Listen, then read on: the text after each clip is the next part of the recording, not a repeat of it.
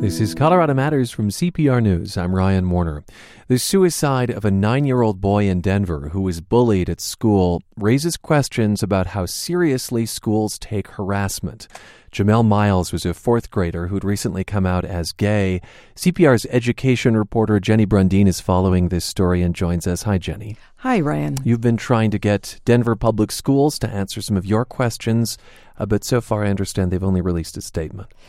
Yes, uh, we don't know real specifics about the kinds of training and things like that teachers at that school had, what exactly happened, but they released this statement. Our deepest sympathies go out to Jamel Miles' family and the entire Shoemaker community. That's the name of the school.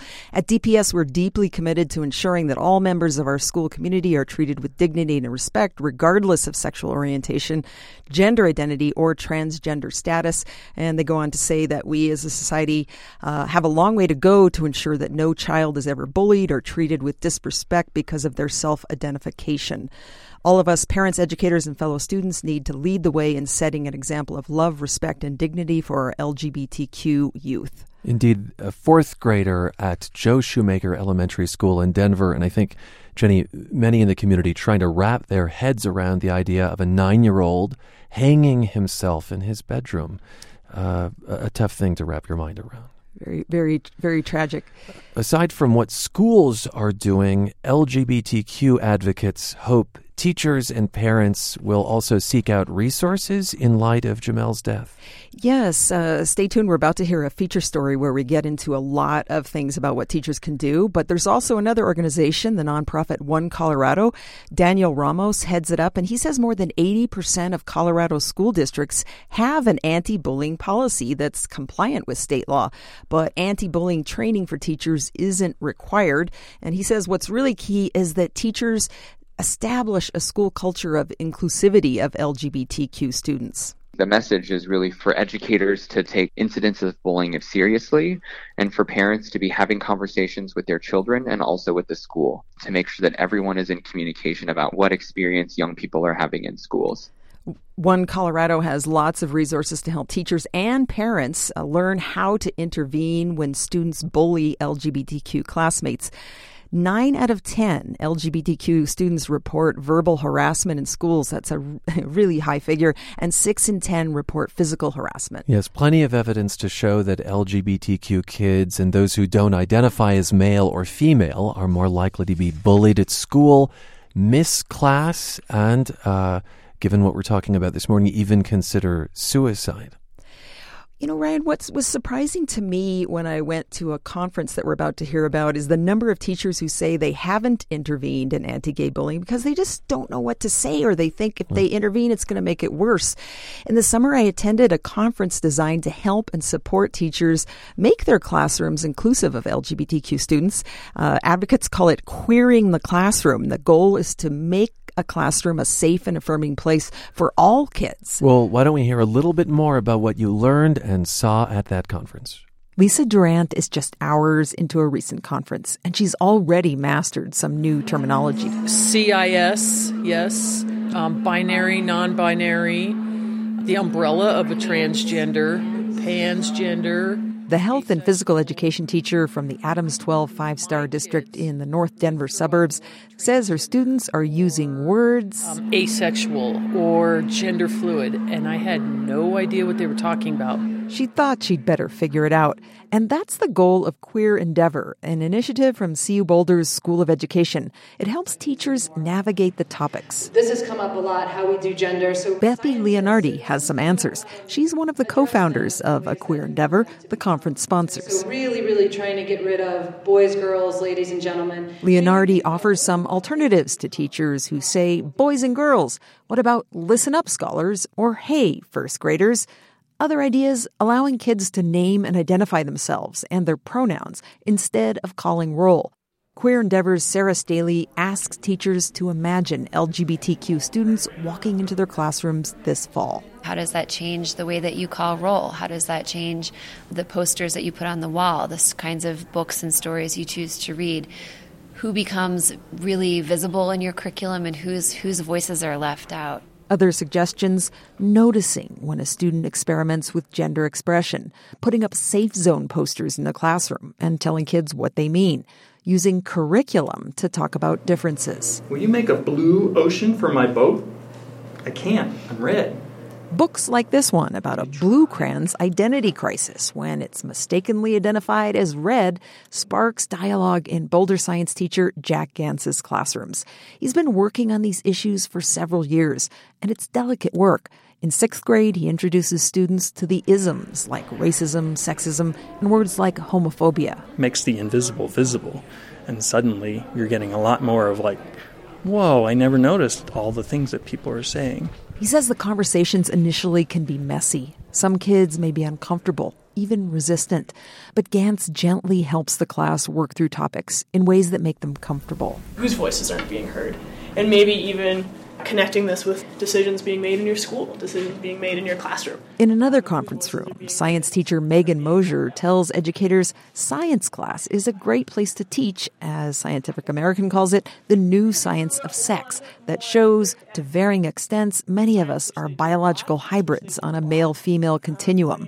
Every time a prefix comes up... So things like cis, trans, homo, hetero, bi. Mosier talks about what those terms really mean on lessons on chromosomes X and Y. When I first introduced this in my classroom, one of my students was like, oh, is that what makes you gay? Like, kids want to know, is there something specific that has this result? And so honoring those questions, making it a space in which they can ask those, but also providing clarification. And for all teachers, Mosier says educators should use class as a time to talk about what's appropriate and what's not. Language, I still hear that so gay. A slur. So frequently from my students, I was like little fires, putting them out, and then finally addressed it as a classroom. Brought my own identity into it, and that was the thing that ended it. A familiar complaint among L G B T Q students is that many teachers, some here admit it, don't intervene when kids are being bullied or when classmates utter slurs. Recent high school graduate Asher Cutler, who identifies as gender fluid, says the fear is understandable, but... Don't fear that. Go for it. Please, your role as an authoritative figure means that you can save someone's life. And as teachers are mandatory reporters, they have to report things that are like self-harming. These comments are the little things that build up over time. And you have to, as a teacher, say, no, we don't talk like that in my classroom. Asher Cutler says when a teacher makes their classroom a safe place where a student isn't bullied for an hour out of the day, it's important. C P R's education reporter Jenny Brundin, and she's back in the studio with us. And Jenny, there might be parents listening who think, gosh, these topics obviously connect to sex and sexuality. Could it be too soon, too early in my child's life to, to talk about some of this stuff? Yes, and advocates and uh, teacher trainers will say uh, one topic is gender identity, which really doesn't deal with sexuality at all. These mm. are, you know, kids that might be gender fluid and are thinking, you know, I'm, I don't know if I'm really ma- masculine or feminine or, uh, but. But I met a school psychologist at the elementary school level in Jefferson County who came to the conference, and she says she often hears from adults who say it's not appropriate to talk about this with kids, but she says they know. She's had kids as early as uh, you know fourth and fifth grade who come out to her and uh, are questioning who they are, and she wrote down in her little notebook a phrase she learned at the conference that families and children's identities are not controversial. So what it comes down to is they're children, they know. It's important that we validate and acknowledge that experience because they do know. We need to make sure that schools are welcoming space for everyone. This idea that identities are not controversial. Is it possible that kids are ahead of their teachers on this topic? Yes, I think, you know, starting a few years ago, we've entered into a new era where teenagers and young people are really defining gender identity, redefining gender identity and sexuality. So I know that's very new for a lot of people, but th- there are increasingly kids at high schools who call themselves gender fluid. They don't fit into one box or another, or pronouns have become a big thing. To, you know, and they encourage teachers maybe at the beginning of the year, introduce yourself as she, uh, her, and hers, uh, whereas some kids, especially if they're transgender, prefer a they pronoun, um, or sorry, gender fluid prefer a they pronoun. And it's really difficult for teachers to try to remember to do that. But kids say uh, it's It's really core to who they are. Um, so teachers are really playing catch up on this, and I think a lot of parents are as well. This is a story we'll continue to follow in light of the suicide of a nine-year-old, uh, Jamel Miles, at uh, Joe Shoemaker Elementary School in Denver. He hanged himself in his bedroom uh, last Thursday. Uh, lots more questions for the district and to what extent they're offering training Uh, around the question of L G B T Q students. Thanks so much, Jenny. Thank you, Ryan. She's our education reporter. This is Colorado Matters from C P R News.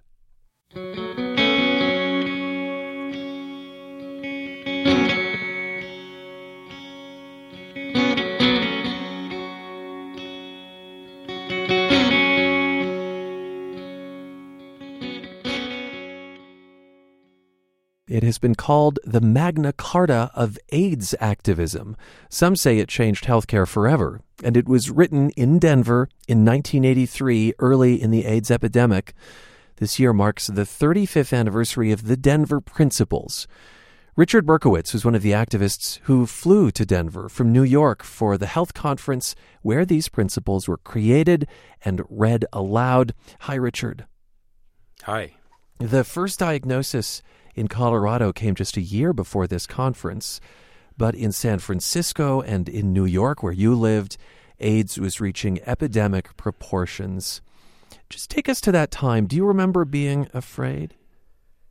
I remember being so terrified that I would um, try to keep denying that something terrible was unfolding, that something terrible uh, within the gay community was starting to Um, unravel, and it what little was known about it was terrifying. That it was essentially gay men in their twenties and thirties who were being struck with a variety of illnesses.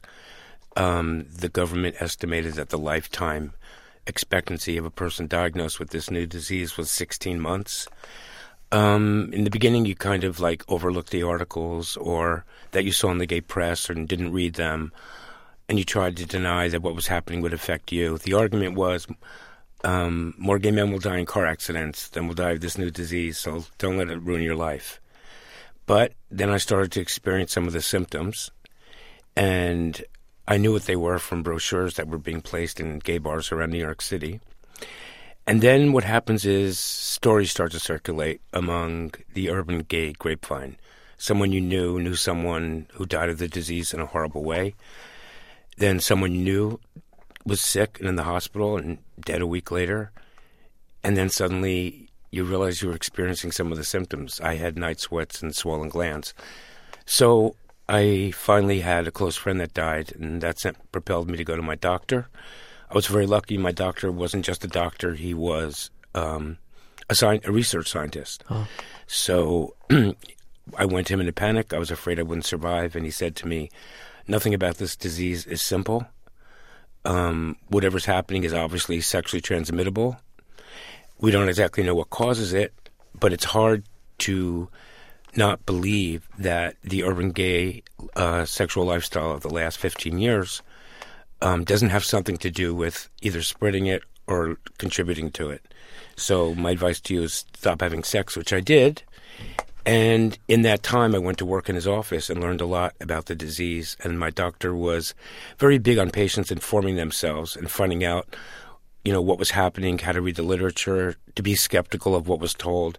My doctor kept saying there are no experts, but we have to learn as we go along. My goodness. And, and that so, really put... Yeah, yeah. I, th- I think this is remarkable because there was so little known. I mean, I, I just want to remind people that before the name AIDS was chosen for this Uh, disease, it was called GRID, gay-related immune disease, which might today seem absurd.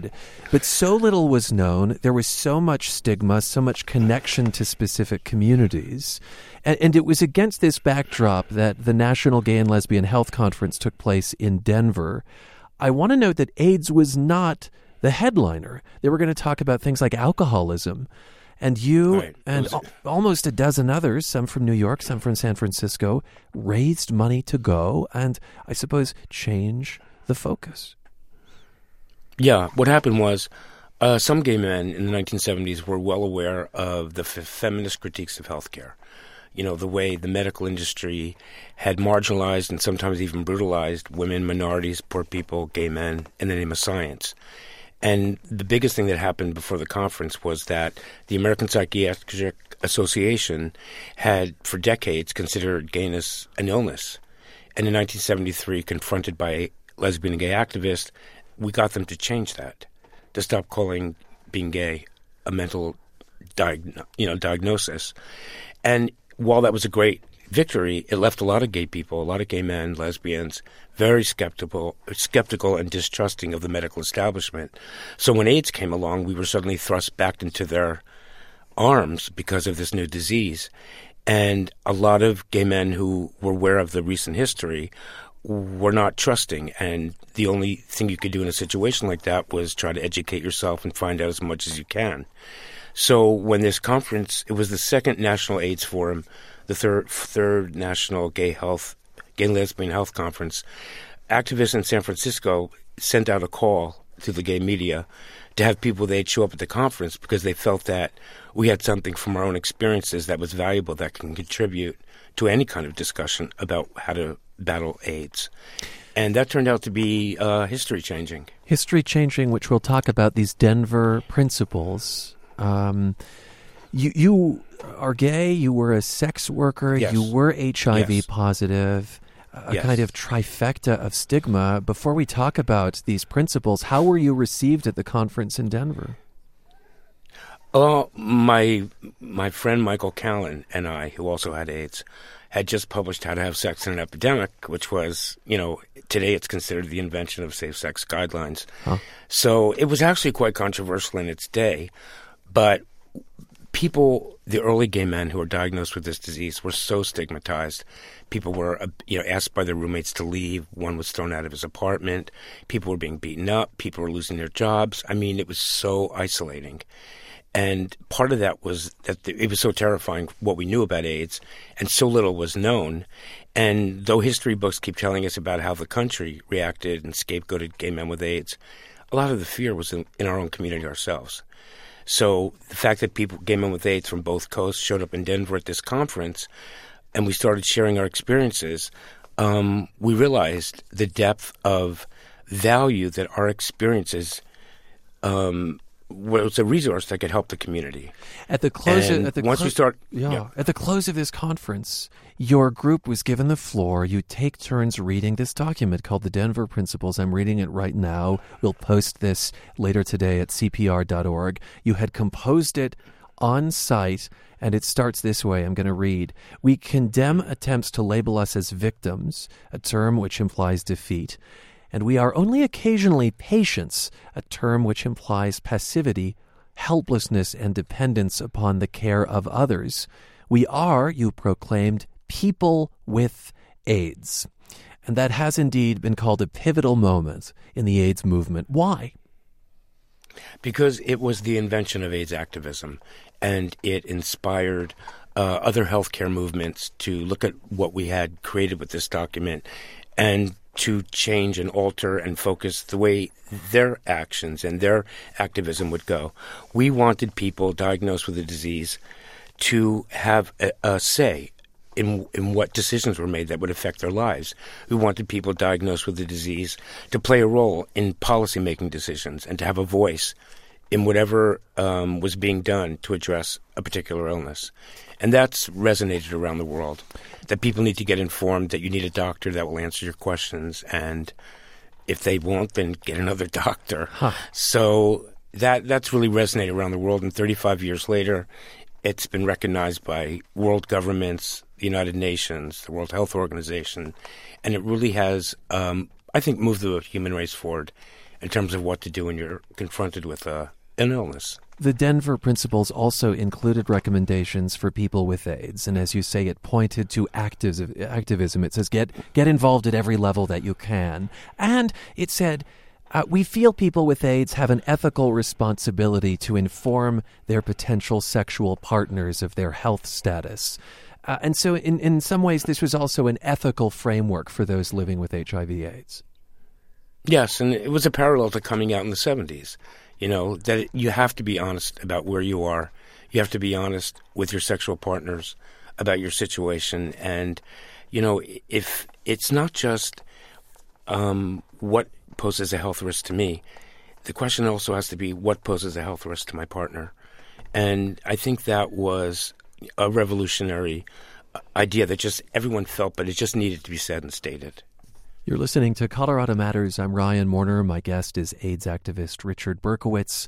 This year marks the thirty-fifth anniversary of the Denver Principles, a list of patients' rights written in Denver in nineteen eighty-three that shaped not only the AIDS movement, but some say changed healthcare forever.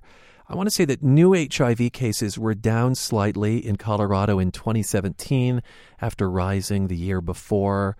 Uh, a large majority of the diagnoses are in Metro Denver. And um, Richard, the, the Denver Principles uh, demand that people with AIDS be treated with respect, that they not be blamed for their condition. And yet a survey done recently by the Denver Public Health Department shows that a majority do blame people who are infected with H I V, especially if they got it by injecting drugs. And so all these years later, uh, the stigma persists, huh? Yes, the stigma persists. Tragically, most of the gay men who were at the Denver conference were gone two years later. Oh. The sadness is that the people who had so much to offer and learned the hard lessons are no longer with us to help inform and educate a new generation. And that's really sad. That's really sad. I mean, I, healthcare is a huge issue in our country right now. And I believe the more access there is to healthcare, the better off we'll all be. Indeed, there is an image of you at the conference in Denver. It's you and ten other activists. You unfurled a banner that proclaimed "Fighting for Our Lives." We'll have this image at C P R dot org. And you are uh, the only one of the eleven who survived. Yes. I, you know, I just, I didn't give up. I didn't buy into all of the pessimism. I believed that adopting safe-sex practices was something proactive that I could do that made me feel really good. I feel good, not just about protecting myself, but my partners. And um, I'm still here thirty-five years later. Do you ever wonder why me? Um, no, but I don't always agree with mainstream discourse on AIDS. I think AIDS is more complicated than we've been led to believe. And I believe that in those nuances is how I managed to survive. What would you change about the discussion around AIDS if you could? A more honest discussion about sexuality and about the sexual... Not all sexual practices put one at risk for AIDS. But there's this idea it's a virus and one exposure and you're a ticking time bomb or that you need to go on meds. I always believe that other sexually transmitted viruses um, can impact your immunological health. And so I didn't buy into the fear. I believed I was doing something that could protect myself. And I just wish we'd have more honest discussions about that. I want to thank But, you know, you. the problem is, the problem, last thing I want to say, there's never been money in safe sex education. There's always been money in medication. And I think that's where we've lost part of the battle. Oh. Thanks so much for your perspective, Richard, these many years later. Thank you. Rich, so Richard Berkowitz was among a small group of AIDS activists who attended a nineteen eighty-three gay and lesbian healthcare conference in Denver. The document they presented, known as the Denver Principles, continues to affect healthcare today. And as I said, we'll post those principles in full at C P R dot org.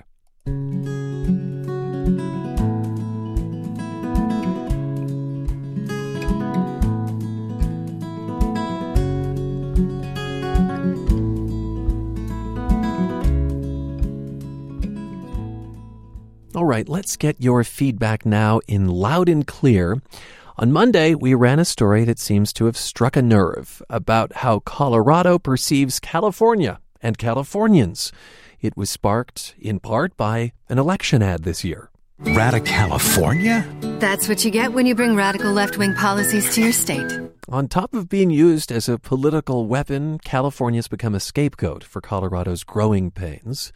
But some of you think California is to blame. Here's Glenn Colton of Fort Collins. Many Coloradans are sick of the constant growth in the state, which is turning us into something resembling the overcrowded urban areas of California. The root cause is population growth, fueled by mass immigration, which is overwhelming California and creating an exodus to other states like Colorado. But I'll underscore something we heard from Colorado State demographer, that quite a few Coloradans moved to California, too. It works both ways. Twitter user at Patriot two oh five writes, I think a greater danger is for residents being divided, when we should unite to protect our valuable land. I was blessed to be born here, and they were blessed to have moved here. And Jerry Petrie tweets, with average house prices at million uh, at a million plus across entire counties in California, the nation should be talking now about California transplants. On the good side, Californians pick up after their dogs. Now, C P R can't independently verify that last fact, but we hope it's true. Continue the conversation online. We're at Colorado Matters on Twitter and C P R News on Facebook.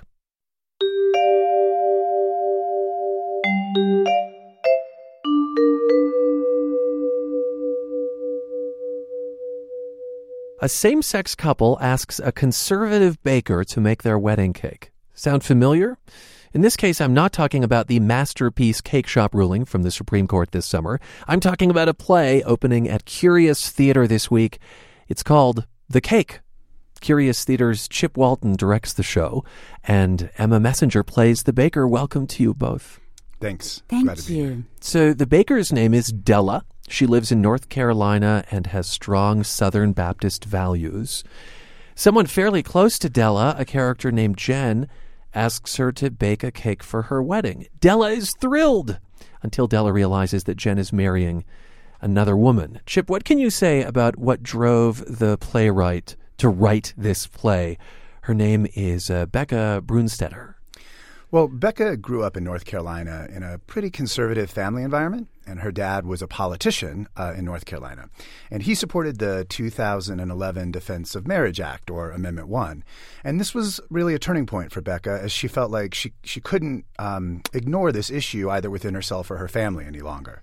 Um, so that's in large part what fueled this play, challenging our assumptions about people who hold different beliefs than us, and also this kind of Uh, hope that if we treat everyone with kindness and respect and a slice of cake, maybe we can still have fellowship with people you fundamentally disagree with. It's interesting. Uh, you could interpret this quite literally and say, oh, she wrote this because of the Masterpiece Cake Shop case. But in fact, uh, this had been stirring in her for some time before. Absolutely. In fact, there are parts of this play that she wrote when she was twenty-two, like over ten or fifteen years ago. So oh. um, it, I, I definitely think it has a, um, a relationship to what's happening right now, but it's been brewing for a long time. Why did you want to include the cake in Curious Theater season? Well, I, I think uh, particularly in Colorado, it's it's uh, kind of a, a ripped from the headlines issue that's at the front of all of our minds. Um, but I also think, you know, it, it really speaks to Uh, this kind of crazy moment in uh, America right now, where I think it's so divided and it seems to be so hard to have conversations across the proverbial aisle. And um, this play asks, presents the possibility, maybe, maybe that's still possible. And it really does delve into the mind of the baker. So here's an excerpt from a monologue that Della has early in the play. Uh, in this case, it's performed by the actor who premiered the role, Deborah Jo Rupp. Uh, she's musing on cakes. Devil's food gets its name from angel food cake, which is vanilla. Add a little chocolate and you got yourself something sinful. But do not be deceived. It is filled with angel saliva and good deeds. This cake is not sin. It's a reward. See, I think God created butter and sugar as rewards for us, for our good choices, for sticking to what's right no matter how much the world changes.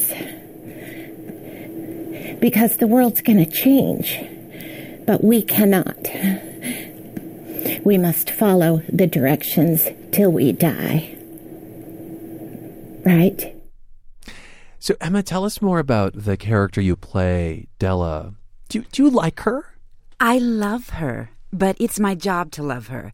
Um, so it's uh, it it's kind of a difficult thing when you you're presented with a character that is so far from your own personal philosophy. So I had to really Um, find a way into Della, and I, I started to realize this is a much more complicated issue than I had at first thought. And because at first I was so on the side of uh, the couple who was getting married and how horrible it was to be rejected over this celebration of love. And then I talked to some bakers and began to realize that they're making these cakes. It's it's their artistry. And how would I feel if I was asked, for example, to do a voiceover for a very uh, right-wing political campaign or something like that, where I was lending my artistry to something I didn't believe in? And that was kind of my throughway into this this um, woman who who was so different from me. Um, and I think this is the argument that's often made among conservatives, which is, why should someone on the left or right uh, be forced to take part in speech, in artistry, if that's mm-hmm. how you see your cake making, that they don't agree with? Uh, so... My goodness, I wonder if you, did you change your mind no. on this topic? Okay. No, I didn't. But it was a window into into this, this thought process. And no, I didn't change my mind. I think that um, it is a very clear case of of discrimination, and that we have to have laws to protect people. Otherwise, um, you you could say, well, I'm not going to allow uh, African Americans into my restaurant, or I'm not going to do, you know, whatever. Um, How do you answer it for yourself, though? I love the idea that you just raised. If you were asked to do a voiceover for a group whose politics you don't believe in. Yeah, I would say no.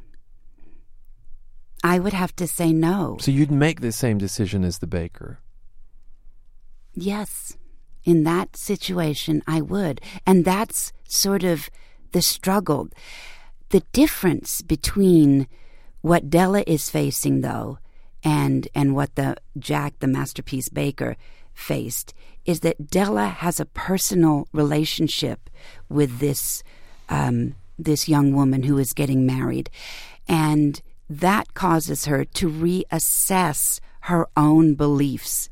Um, yeah, I think this is a really fascinating part yeah. of the the cake. That's what this production at Curious Theater Company is called, the idea that the baker and the client have a personal relationship. Chip, how do you think that changes the narrative? Well, I, I think it changes the narrative in so far as, um, you know, I, I, I don't think in the Masterpiece Cake um, case, anybody expects anybody else's mind to change. Right. But when you know somebody, when you have a personal relationship with them, when you've grown up with them, when when, when they're basically a part of your family, um, you know, it, it, it reframes the question, when was the last time you changed somebody's mind? Or or maybe even more important, when was the last time somebody changed your mind? And I think it's it's a it's a different context for that when you're talking about two strangers and you're talking about two people that really love each other and care about each other. The owner of the Masterpiece Cake Shop in Lakewood has filed another lawsuit uh, against the state. In this case, his bakery turned down making a cake for a transgender woman who'd requested a pink cake with blue frosting to celebrate her transition. And so this tension in society continues. Emma, what would you say to people who may call Della a, a bigot or say that she is small-minded? I wonder if you've heard that from audiences. I think um, she is. I think she absolutely is small-minded and has not, you know, she, there's at one point in the play where she is so thrilled to meet somebody from New York. Her life has been uh, lived in a very uh, cloistered way. Um, and the best thing to defeat racism is travel. Um And she has not traveled. So I think people that, that are born and live and die in the same town, um, I hope they read, because it's very difficult to to sort of expand your world and expand your um, your tolerance of other people if you haven't, you know, I think the key is exposure. But I, but I think with, even if she has a small mind, the, the great thing that Becca does is she has an enormous heart. Exactly. And so that makes it a very complicated story in the, a good the way. The playwright has said in interviews that she hopes to humanize conservative values. And Chip, I can imagine people hearing uh, what Emma said there and, and, you know, thinking, boy, that sounds like coastal elitism to me. Do you think that this brings up those topics? No, I'm, I'm going to be I'm going to be really honest, and I'm going to tell you that this play has been very challenging for me because um, it doesn't. It really challenges my own assumption. It doesn't confirm them.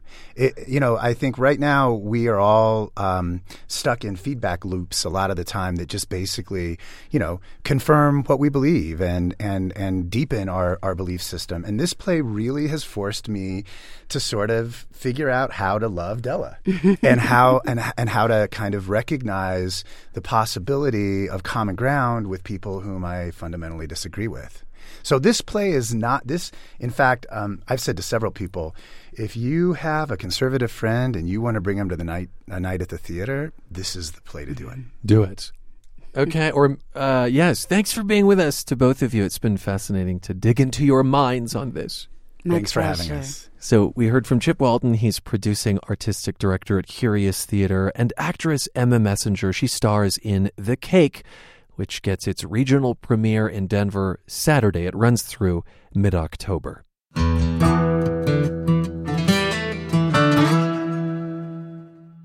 A second Denver business has landed a social marijuana license. At Vape and Play, customers will be able to consume pot while they play video games. Owner Taylor Rosian says the city notified him late last week. There wasn't too much time for celebrating because... Uh... We had a really positive reaction from the local business community, so I've been actually spending a lot of time just working overtime, getting getting those relations ironed out. It's very exciting. Vape and Play plans to open in the fall. The fact that it's only the second business to get a social marijuana consumption license under Denver's voter-approved program points to how strict licensing is. Well, earlier this year, I visited the first and only other place to be certified. It's in the La Alma Lincoln Park neighborhood, and it's called the Coffee Joint. I have to say, this is not where I'd expect a coffee shop to be. We are literally right next to I twenty-five through central Denver. It's a pretty industrial area, not walkable, railroad tracks not too far away, and, gosh, no trees or any real sense of neighborhood. We'll have to figure out why this is the location they chose when we go in. Well, welcome to the Coffee Joint. We're the first licensed social consumption cannabis club. Inside of here, you guys are allowed to consume T H C edibles. You can also vape, flower, wax, and oil. If you have a vape pen, you can bring that in, or you can pick one up here. And lastly, you're allowed to dab concentrates in here. But I can't smoke. No smoking is allowed due to the Colorado Clean Air Act, so we don't allow any open flame or any torches inside. Just like a restaurant can't allow you to smoke anywhere in Colorado. Correct. After scanning my driver's license, Lainey Nickerson hands me a waiver. I don't sign it since I won't be getting high, but customers essentially agree they're responsible for their own behavior. Then we take a look around. I'm seeing all kinds of snacks for sale, but these are not marijuana snacks. Everything in the Coffee Joint is uninfused. There is no T H C in any of our products in the Coffee Joint. Why is that? That is against our license, so we do not have any T H C for sale in here, only at the dispensary. Um, this is just a social consumption venue. Point is that you bring your own marijuana, and you actually can get it next door because the business owns the dispensary next door. Correct. Beyond the front retail space is a big room with foosball and ping pong. They also do ganja yoga here. And there's a conference room for dabbing, that is, heating and inhaling sticky T H C oil. Three young men sit around a table watching T V and getting high. Alfredo, what brought you here today? Um, just a nice atmosphere, you know. It was really relaxed and, you know, it was pretty nice to have a place to consume conveniently. That's not your home, for instance, I guess. Yeah, of course. Now, why why not consume at home? That's where most people have to consume marijuana in Colorado because there aren't a ton of these places around. Well, it was more out of curiosity that I came here because, yeah, you do bring up a very good point. It's just an atmosphere around here and meeting a lot of new people is really fun. Were you expecting more people? I mean, I usually expected to be probably sometimes mellow, and it gets busier on the weekends, though, for sure. Oh, yeah, it's packed in here on, on the weekends. It's well, the weekend of four twenty, there was about fifty people in here just hanging out, all f- that were from different states, from different countries. It was pretty dope. Then a couple from out of town walks in. Well, we actually uh, have recently relocated to Southern California. Um, we're in the cultivation business. Thought it would be interesting to come out and check out one of the first legal consumable lounges in, in the country. Is it something you hope to emulate in California? Absolutely. Yeah, definitely. We're we're actually looking at the process of opening a few lounges in Southern California as we speak. Indeed, some California cities have legalized pot lounges. In San Francisco, they can actually sell T H C products too, unlike here. And Colorado Governor John Hickenlooper recently vetoed a bill that would have allowed tasting rooms in existing dispensaries. He had safety concerns, saying it could mean more intoxicated driving. One other Denver business was close to getting a social consumption license, but it was denied for being too close to a daycare center. Advocates for public consumption say there are just too many rules to make the business model work. Rita Saluk is a co-owner of the Coffee Joint. Why did you decide to get into this business? And something that really is brand new, the idea of consumption on site. Well, we was following the idea of social consumption for a long time, about three years since they started talking about it. And we have a dispensary next door. This uh, space became available. At the same time, uh, social consumption opened at door at Denver, and we thought it's perfect fit. What are some of the rules that you have to follow? I know that you can't have people smoking on site. Well, we cannot have any visitors that younger than twenty-one years old. We cannot be visible from the public. That's why we you see those uh, separators by the windows. There are Shoji screens in the window, and that means that people can't look in and see what's happening. Right. We cannot be close to schools. We cannot be close to Park, some parks and recreation centers. But this area was al- already a very industrial area. We already, one thousand feet from school, we already measured that for dispensary, so it was easy. That is, clearing the locational hurdles for the dispensary meant you'd already cleared many of them for the lounge. Now, the city does require that you have a training manual for employees. Tell me some of the things that are in that and how you've trained your employees. Since we're so new and nobody else ever done it before, we created that tra- training manual, kind of copying it from the liquor business, changed it to marijuana and make it appropriate where we could, and we're planning to modify it as we understand it better and moving forward. So what kinds of rules carry over from the liquor business? Make sure that you establish connection with your customer, make sure you understand your customer.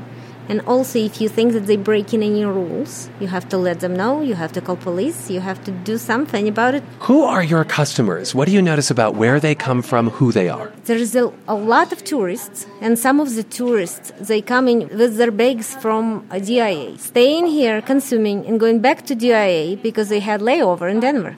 Have you ever had problems with customers or had to call the police? We never had to call police from this establishment. Next door, we had one case when a person was trying to purchase over the legal limits and was insisting on that. And then over here, we had a couple people that didn't feel good. And uh, we still not sure what happened to them, if it was just tourists. They couldn't adjust to Denver's altitude.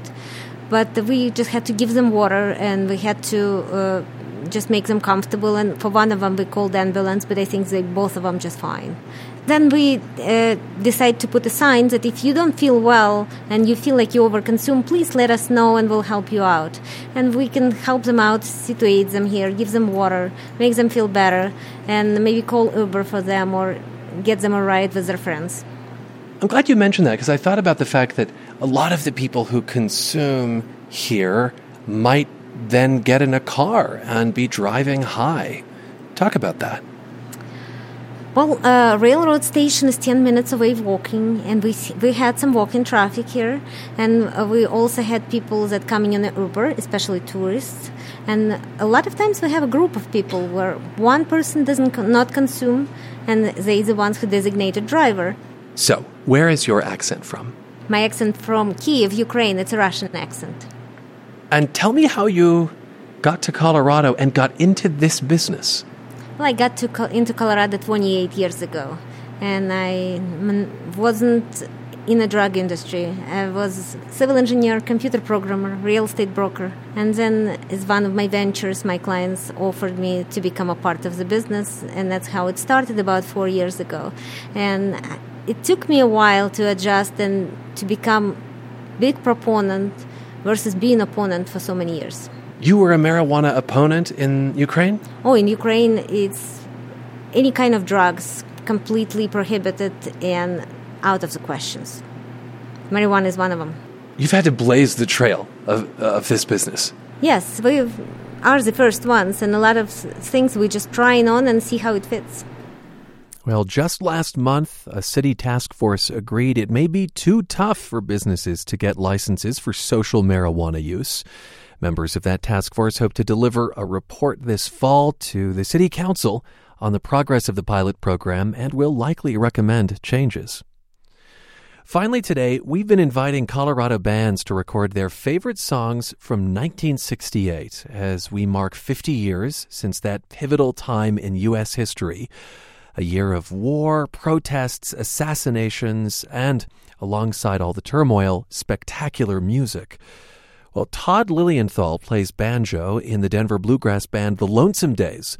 For him, the decision of which song to record was easy. Suzy Q by Creedence Clearwater Revival.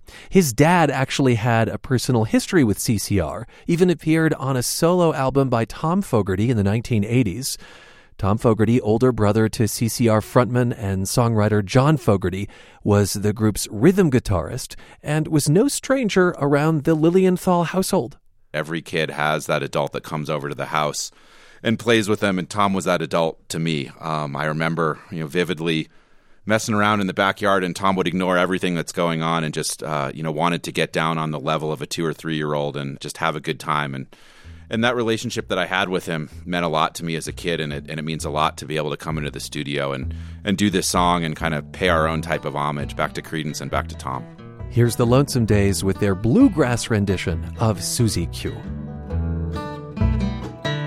Oh, Suzy Q, oh, Suzy Q, oh, Suzy Q, baby, I love you, Suzy Q, like the way you walk, like the way you talk, like the way you walk, like the way you talk, Suzy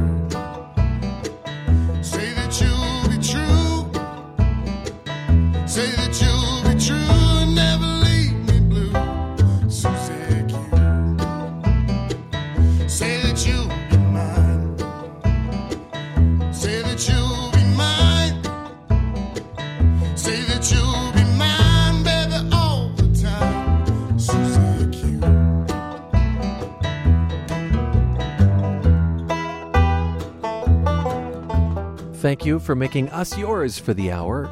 I'm Ryan Warner. This is Colorado Matters from C P R News.